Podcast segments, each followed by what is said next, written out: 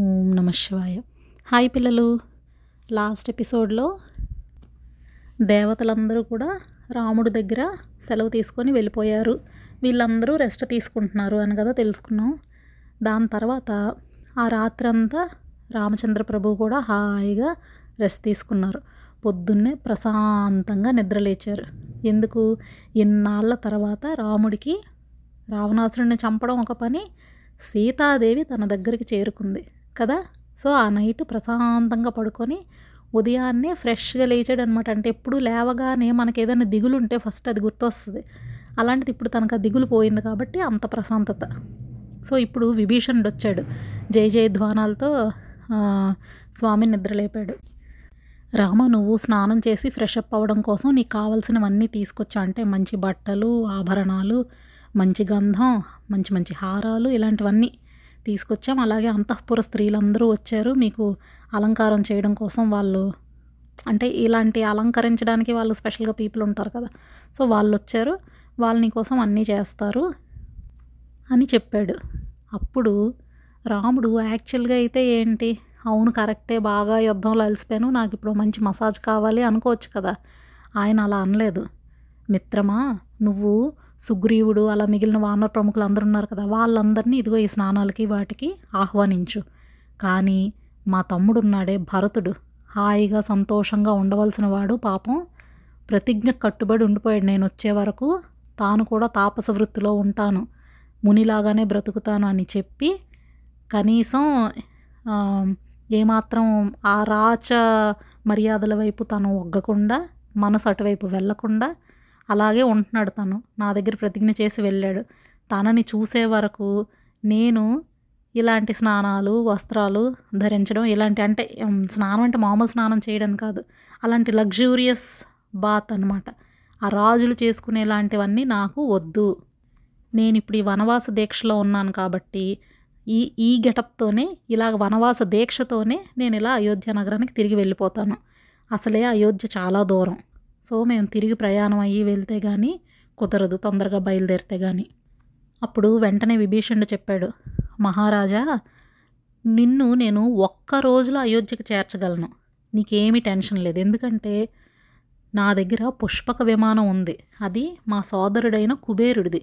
రావణాసురుడు అతన్ని యుద్ధంలో ఓడించి బలవంతంగా దాన్ని లంకకు తీసుకొని వచ్చేసాడు. చాలా దివ్యమైన విమానం, యజమాని కోరిక ప్రకారం ఎటు కావాలంటే అటు ట్రావెల్ చేయగలదు అది. కాబట్టి మీ ప్రయాణానికి దాన్ని మీరు యూస్ చేయండి, చాలా హ్యాపీగా, చాలా ఫాస్ట్గా వెంటనే నువ్వు వెళ్ళిపోతావు. అంటే ఇప్పుడు ఎంత టైం కలిసి వచ్చింది? ఇప్పుడు వైజాగ్ నుంచి ఢిల్లీకి వెళ్ళడానికి 2 hours పడుతుంది అనుకోండి ఫ్లైట్లో. అదే వైజాగ్ నుంచి ఢిల్లీకి నడుచుకుంటూ వెళ్తే ఎంతసేపు పడుతుందో ఆలోచించండి. అది ఎన్ని రోజులో, ఎన్ని నెలలో కదా. ఇదైతే 2 hours వెళ్ళిపోద్ది. ఇప్పుడు రాముడు ఎలా వెళ్తానన్నాడు? నడుచుకుంటూ వెళ్తానన్నాడు, అంతే కదా. ఎలా వచ్చాడు? నడుచుకునే వచ్చాడు, మళ్ళీ నడుచుకునే వెళ్తాడు. కానీ ఈయన విమానం అరేంజ్ చేశాడు. సో చాలా ఫాస్ట్గా అయోధ్యకు చేరిపోవచ్చు అనమాట. అందుకు విభీషణుడు చెప్తున్నాడు, సో నీకు ఇప్పుడు జర్నీ ఇవన్నిటి గురించి నువ్వు ఆలోచించక్కర్లేదు. ఇప్పుడు మామూలుగా తను వెళ్తే ఎంత ఫాస్ట్గా వెళ్ళినా ఫర్ ఎగ్జాంపుల్ ఒక 15 days పట్టింది అనుకుందాం. ఆ 15 days బదులు నీకు ఆ నడక, ట్రావెలింగ్ అన్నీ తప్పుతాయి కదా దీనిలో వెళ్ళిపోతే. కాబట్టి ఆ 15 days ఇక్కడ మా దగ్గర గడుపు, మా ఆతిథ్యాన్ని స్వీకరించు, నాకు కూడా సంతోషంగా ఉంటుంది అన్నాడు విభీషణుడు. జెన్యున్గానే ఉంది కదా కోరిక. అప్పుడు రాముడు కూడా నో అనడానికి ఏమీ లేదు కదా అందులో. ఎందుకంటే ఎలాగూ నేను ఇప్పుడు 1వ తారీఖు అనుకో, ఈరోజు బయలుదేరి వెళ్ళడానికి 15వ తారీఖు అవుద్ది. అదే 14 రోజులు ఇక్కడే ఉండిపోయి 15వ తారీఖు ఉదయం లేచి ఆ విమానం ఎక్కేసి ఇంటికి వెళ్ళిపోతే అయిపోయింది కదా. ఇతను అడిగిన కోరిక కూడా తీరుతుంది. పైగా వీళ్ళందరూ బాగా అలిసిపోయి కూడా ఉన్నారు కాబట్టి కాస్త రెస్ట్ కూడా దొరుకుతుంది. జెన్యున్ కోరికే కదా విభీషణుడు కోరింది. ఇప్పుడు రాముడు అంటున్నాడు అనమాట, విభీషణ, నువ్వు నాకు ఇప్పటి వరకు చేసిన హెల్ప్ చాలా చాలా ఎక్కువ హెల్ప్, నేను దానివల్ల చాలా సంతుష్టుడిని అయ్యాను. ఇప్పుడు నువ్వేదో నీ ప్రార్థనని నేనేదో పక్కకు పెట్టేస్తున్నానని నువ్వేమాత్రం అనుకోకు. నా ప్రియ సోదరుడు, నాకెంతో ఇష్టమైన తమ్ముడు, నా భరతుడు, తన్ని చూడడానికి నా మనసు ఎంతో తొందరపడుతుంది. నేను చిత్రకూట పర్వతం దగ్గర ఉన్నప్పుడు నా దగ్గరకు వచ్చి నాకు దండం పెట్టి ఎంతో వినయంగా, అన్న తిరిగి అయోధ్యకు వచ్చే అని నన్ను ఎంతో బ్రతిమాలాడు, నన్ను ఎంతో ఫోర్స్ చేశాడు, అన్నీ చేశాడు. కానీ పితృవాక్య పరిపాలన, వనవాస దీక్ష, ఈ రెండు నాకు ఉన్నాయి కనుక నేను అతని కోరికను మన్నించలేదు. అలాగే మిగిలిన వాళ్ళందరూ కూడా అప్పుడు నా దగ్గరికి వచ్చారు. వాళ్ళు ఎవరు చెప్పినా నేను వినలేదు. అలాంటిది ఇప్పుడు వాళ్ళందరినీ తొందరగా చూడాలని నాకుంది.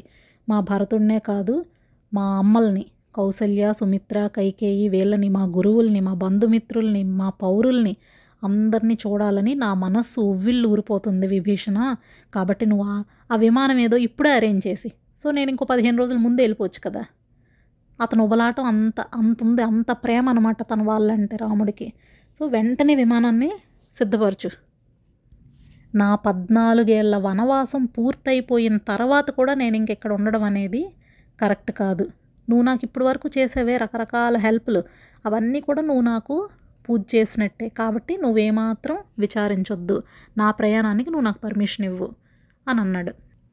ఇంకా మరి విభీషణుడు మారు మాట్లాడలేదు. వెంటనే ఆ పుష్పక విమానాన్ని తీసుకొని వచ్చాడు. అది అసలు చాలా అందంగా ఉంటుంది పుష్పక విమానం. మనం ఇంతకుముందు సుందరకాండలో దాని గురించి కొంత చెప్పుకున్నాం కదా. రకరకాల కలర్ పెయింటింగ్స్, మంచి వైఢూర్యాలు, మనులు అవన్నీ పొదిగి ఉంటాయి. దానికి పెద్ద పెద్ద మండపాలు ఉంటాయి. విమానం అంటే మనం చూసే చిన్న ఎయిర్ ఇండియా విమానమో ఎమిరేట్స్ విమానమో కాదు, పెద్ద విమానం అనమాట. దానికి మొత్తంగా డెకరేషన్ ఏంటి, దానికి బంగారు పద్మాలేంటి, దాని కిటికీలు, దాని చిన్న చిన్న గంటలు, చాలా అందంగా ఉంటుంది అనమాట అది. దాన్ని తీసుకొచ్చి బాగా, అది పువ్వులతో కూడా బాగా డెకరేట్ అయ్యి ఉంటుంది. దాన్ని తీసుకొచ్చి, స్వామి ఇదిగో విమానం ఇక్కడికి వచ్చింది, సిద్ధంగా ఉంది అని చెప్పి దగ్గర నిల్చున్నాడు విభీషణుడు. నిల్చొని, స్వామి ఇంక నేనేం చెయ్యాలి అని అడిగాడు. అంటే పాపం తనకి రాముడంటే ఎనలేని భక్తి, తను కొన్ని రోజులు ఇక్కడ ఉంటే బాగుందని తన కోరిక. కానీ రాముడు వెళ్ళిపోతానంటున్నాడు. సో ఆ బాధ ఉంది, అన్ని రకాల ఫీలింగ్స్, మిక్స్డ్ ఫీలింగ్స్ అనమాట. దాంతో అడిగాడు నేనేం చెయ్యాలి అని. అప్పుడు రాముడు కాసేపు ఆలోచించి, విభీషణ ఈ వానరులందరూ అసలు ఇలాంటి మోస్ట్ ఇంపాసిబుల్ యుద్ధం ఇది, అలాంటి దాన్ని వాళ్ళు వాళ్ళ మొత్తం శక్తి అంతటిని కూడగట్టుకొని వాళ్ళ ప్రాణాలు ఒడ్డి పోరాడారు ఇక్కడ. కాబట్టి వాళ్ళని బాగా ఖుషి చెయ్యి నువ్వు. అంటే ఎలాగ, వాళ్ళకి మంచి రత్నాలు ఇవ్వడం, మంచి మంచి బట్టలు, ఆభరణాలు ఇలాంటివన్నీ ఇచ్చి వాళ్ళని సన్మానించు. వీళ్ళందరూ యుద్ధంలో ఎప్పుడు వెన్ను చూపించలేదు. నా మీద ప్రేమతో వాళ్ళ ప్రాణాలు సైతం లెక్క చేయకుండా ఈ లంకను జయించారు. దేవతలు కూడా రావణాసురుడిని ఏమీ చేయలేక లంక వైపు కన్నెత్తి చూడకుండా ఉన్నారు. అలాంటిది దేవతలు కూడా చేయలేని పనిని ఈ వానరులు చేశారు. సో అలాంటి వాళ్ళందరినీ సత్కరించు, వాళ్ళకి తృప్తి కలిగించు అని అన్నాడు. ఇందులో మనం నేర్చుకోవాల్సిన పాయింట్ చూడండి, అవసరం తీరిపోయాక వదిలేయటం కాదు. మన కిందన ఉన్నవాళ్ళు టైం వచ్చినప్పుడు వాళ్ళని మనం ఎలా రికగ్నైజ్ చేసి ఎలా వాళ్ళని గౌరవించాలి అనేది మనం ఇందులో చూసి నేర్చుకోవాలి. మీరు చాలామందిని చూస్తారు, ఏదైనా అవసరమైనప్పుడు వాడుకుంటారు బాగానే వాళ్ళ కింద పనిచేసిన వాళ్ళని. అవసరం తీరిపోయాక వాళ్ళే పెద్ద గొప్ప అన్నట్టు చెప్పుకుంటారు తప్ప, నా కింద ఉన్న మా వాళ్ళందరూ ఇలా పనిచేశారు, వీళ్ళ వల్లే మనం ఇలా వచ్చాము అని ఎక్కడా చెప్పరు. కానీ రాముడు అలా కాదు. యుద్ధం అయిపోయినా, ఇంకా వాళ్ళతో అవసరం లేకపోయినా కూడా వాళ్ళందరినీ సత్కరించమని, అంటే రికగ్నైజ్ చేస్తున్నాడు వాళ్ళ కష్టాన్ని. అదే కదా మోర్ ఇంపార్టెంట్. సో అవన్నీ చేశాడనమాట. ఇప్పుడు విభీషణుడు రాముడు చెప్పినట్టుగానే వాళ్ళందరినీ కూడా వాళ్ళ యోగ్యతకు తగినట్లు, అంటే ఇప్పుడు సుగ్రీవుడిని సన్మానించినట్టు భటుడిని సన్మానించరు కదా, ఎవరి యోగ్యతకు తగినట్టుగా వాళ్ళని డబ్బులతోని రత్నాలతోని రకరకాలుగా సత్కరించాడనమాట. అదంతా అయిపోయిన తర్వాత రాముడు ఆ పుష్పక విమానం మీదకి ఎక్కాడు. తర్వాత సీతాదేవి అలా వచ్చిన తర్వాత ఆమెని నెమ్మదిగా తీసుకొని తన ఒడిలో కూర్చోబెట్టుకున్నాడు రాముడు పుష్పక విమానంలో.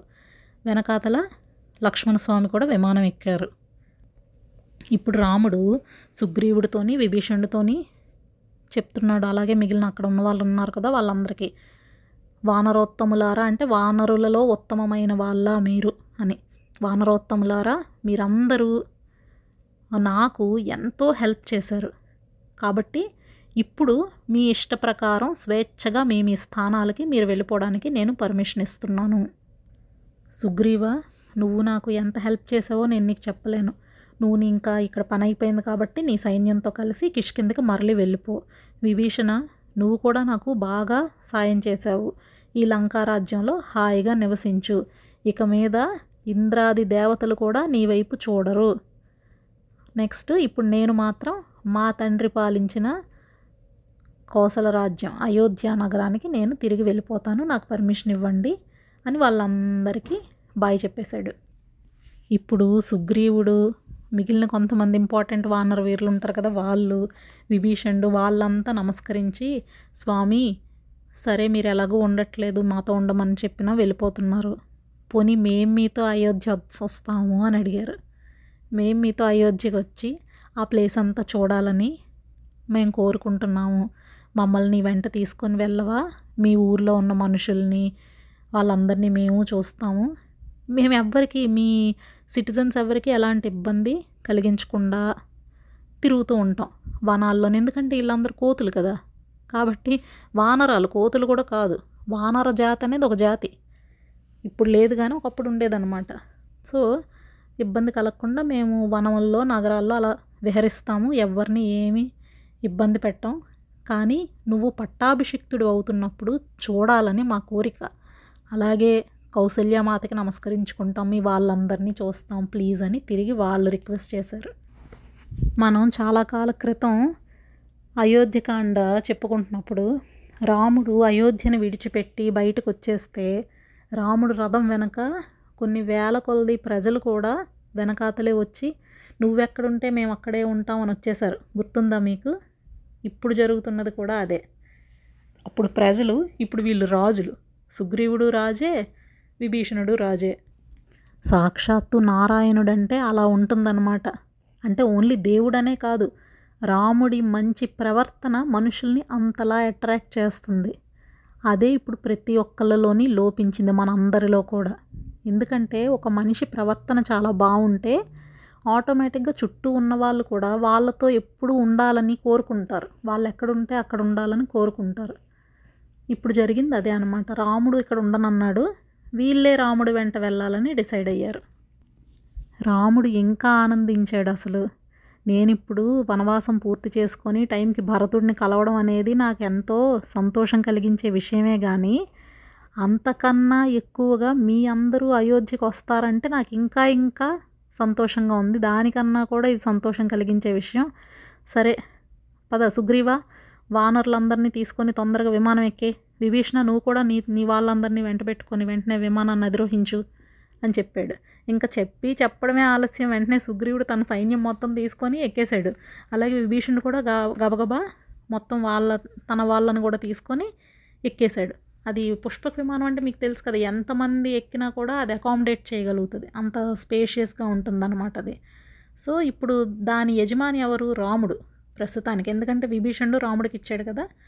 సో రాముడు అనుమతించాడు, అది ఆకాశంలోకి ఎగిరింది. పుష్పక విమానం ఇందాక విభీషణుడు ఏం చెప్పాడు, యజమాని ఎటు వెళ్ళమంటే అటు వెళ్తుంది అది. సో అలాగా బయలుదేరి పుష్పక విమానం ఆకాశంలో ఎగురుకుంటూ వెళ్ళింది.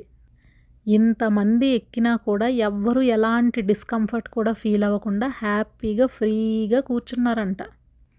ఇప్పుడు రాముడు సీతాదేవికి చెప్తున్నాడు, విమానంలో వెళ్తూ ఉండగా దారిలో రకరకాల విశేషాలని ఎలా చెప్తున్నాడో మీరు చూడండి, మనకు కూడా ఒకసారి అంతా రివిజన్ చేసుకున్నట్టు ఉంటుంది. సీత ఇన్నాళ్ళు లంకలో ఉంది కానీ ఏరియల్ వ్యూ ఆఫ్ లంక తనకు తెలియదు కదా. ఏరియల్ వ్యూ అంటే తెలుసు కదా, పైనుంచి చూస్తే ఎలా ఉంటుంది అనేది తనకు తెలియదు. అతను తీసుకొచ్చి ఆ అశోకవనంలో పడేశాడు, అక్కడ ఉందంతే. సో ఇప్పుడు పైనుంచి చూపిస్తున్నాడు, అదిగో చూసావా త్రికూట పర్వతం మీద కనిపిస్తుంది అదే లంకా నగరం, ఇది విశ్వకర్మ నిర్మించాడు, అక్కడ చూసావా మాంసం రక్తం అన్నీ ప్రవహిస్తున్నాయి, అది యుద్ధభూమి, ఇక్కడే చాలామంది వానరులు రాక్షసులు చంపబడ్డారు, అదిగో ఆ రావణాసురుడిని చంపాను కదా అక్కడే బూడిదై పడున్నాడు చూడు, అలాగే కుంభకర్ణుడు ఉన్నాడు రావణాసురుడు సోదరుడు, అతన్ని ఇదిగో పలానా దగ్గర చంపాను, ఈ ప్లేస్లో ప్రహస్తుడు నీలుడి చేత సంహరించబడ్డాడు, అలాగే ధూమ్రాక్షుడు ఉన్నాడు హనుమంతుడి చేతిలో చచ్చిపోయాడు, ఇలా ఎక్కడెక్కడ ఎవరెవరు చనిపోయారో మొత్తం రణభూమంతా చూపించి ఎవరెవరిని చంపారు డీటెయిల్డ్గా టెలికాస్ట్ ఇస్తున్నాడు అనమాట వాళ్ళ ఆవిడికి.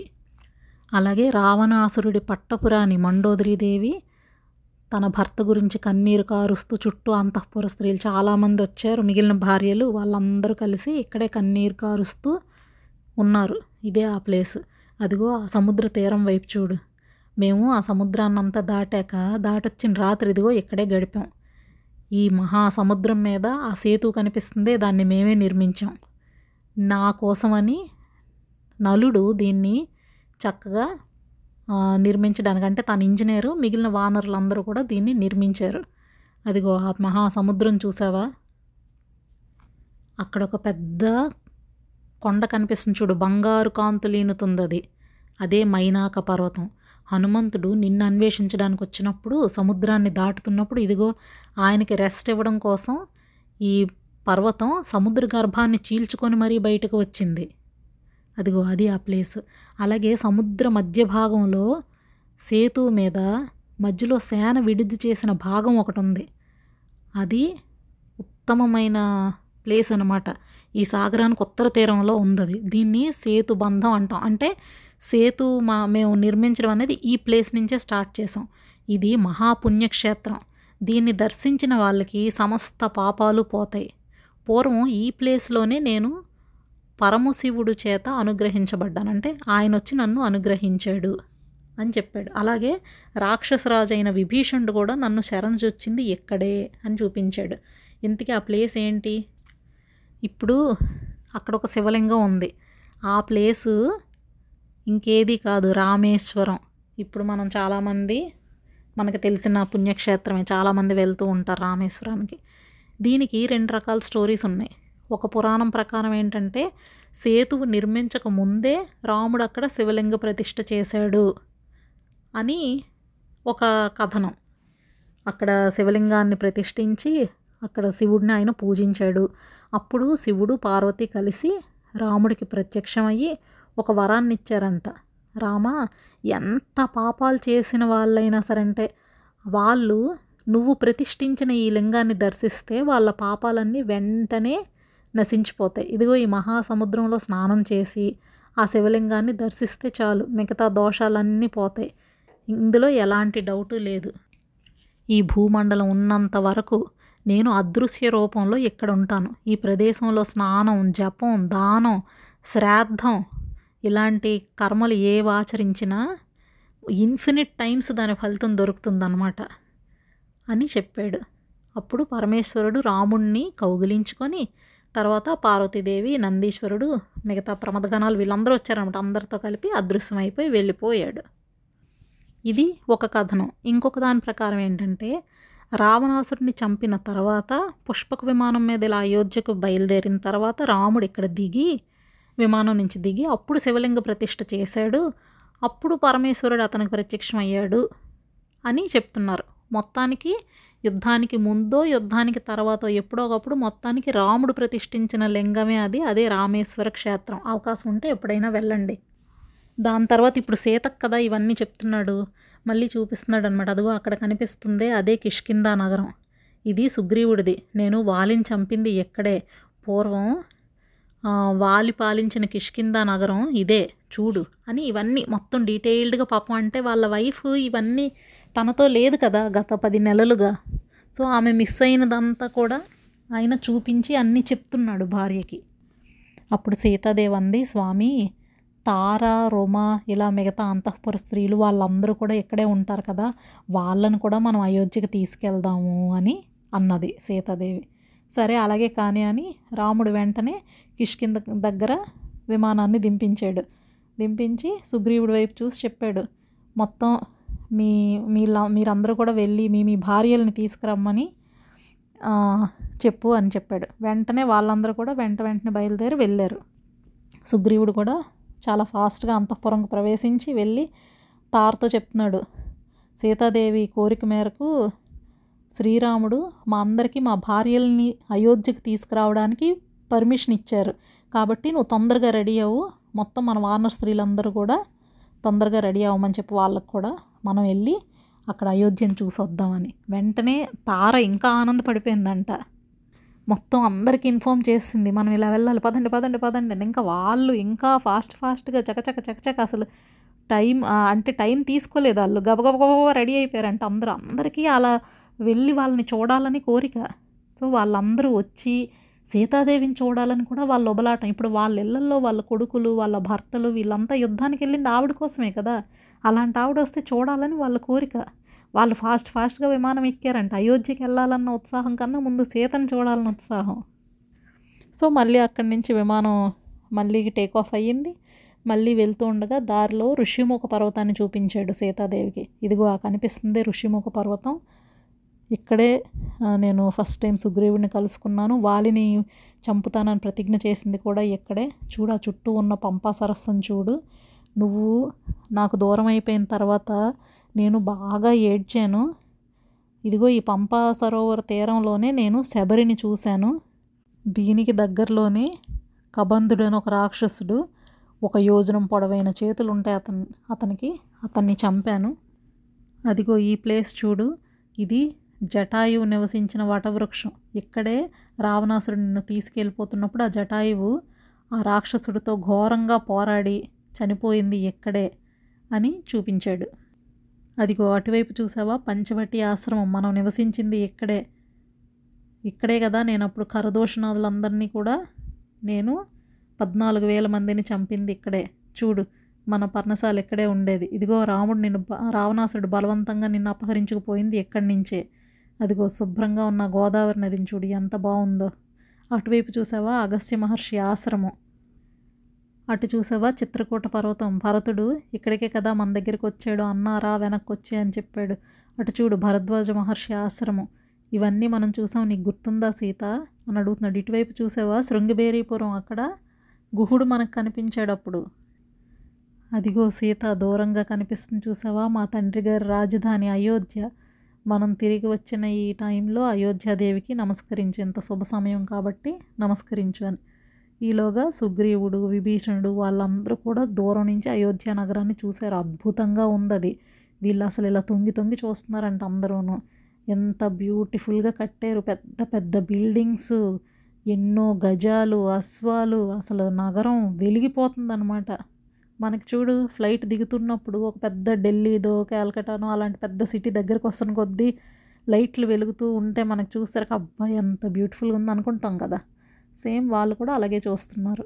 అలా మొత్తాన్ని అందరూ చాలా ఆనందంగా అయోధ్య నగరాన్ని తిలకించారు. So on this happy note మనం ఈ రోజుకి ఈ ఎపిసోడ్ ఎండ్ చేసుకొని మళ్ళీ మిగిలింది రేపు చెప్పుకుందాం, ఓకేనా? బాయ్ పిల్లలు.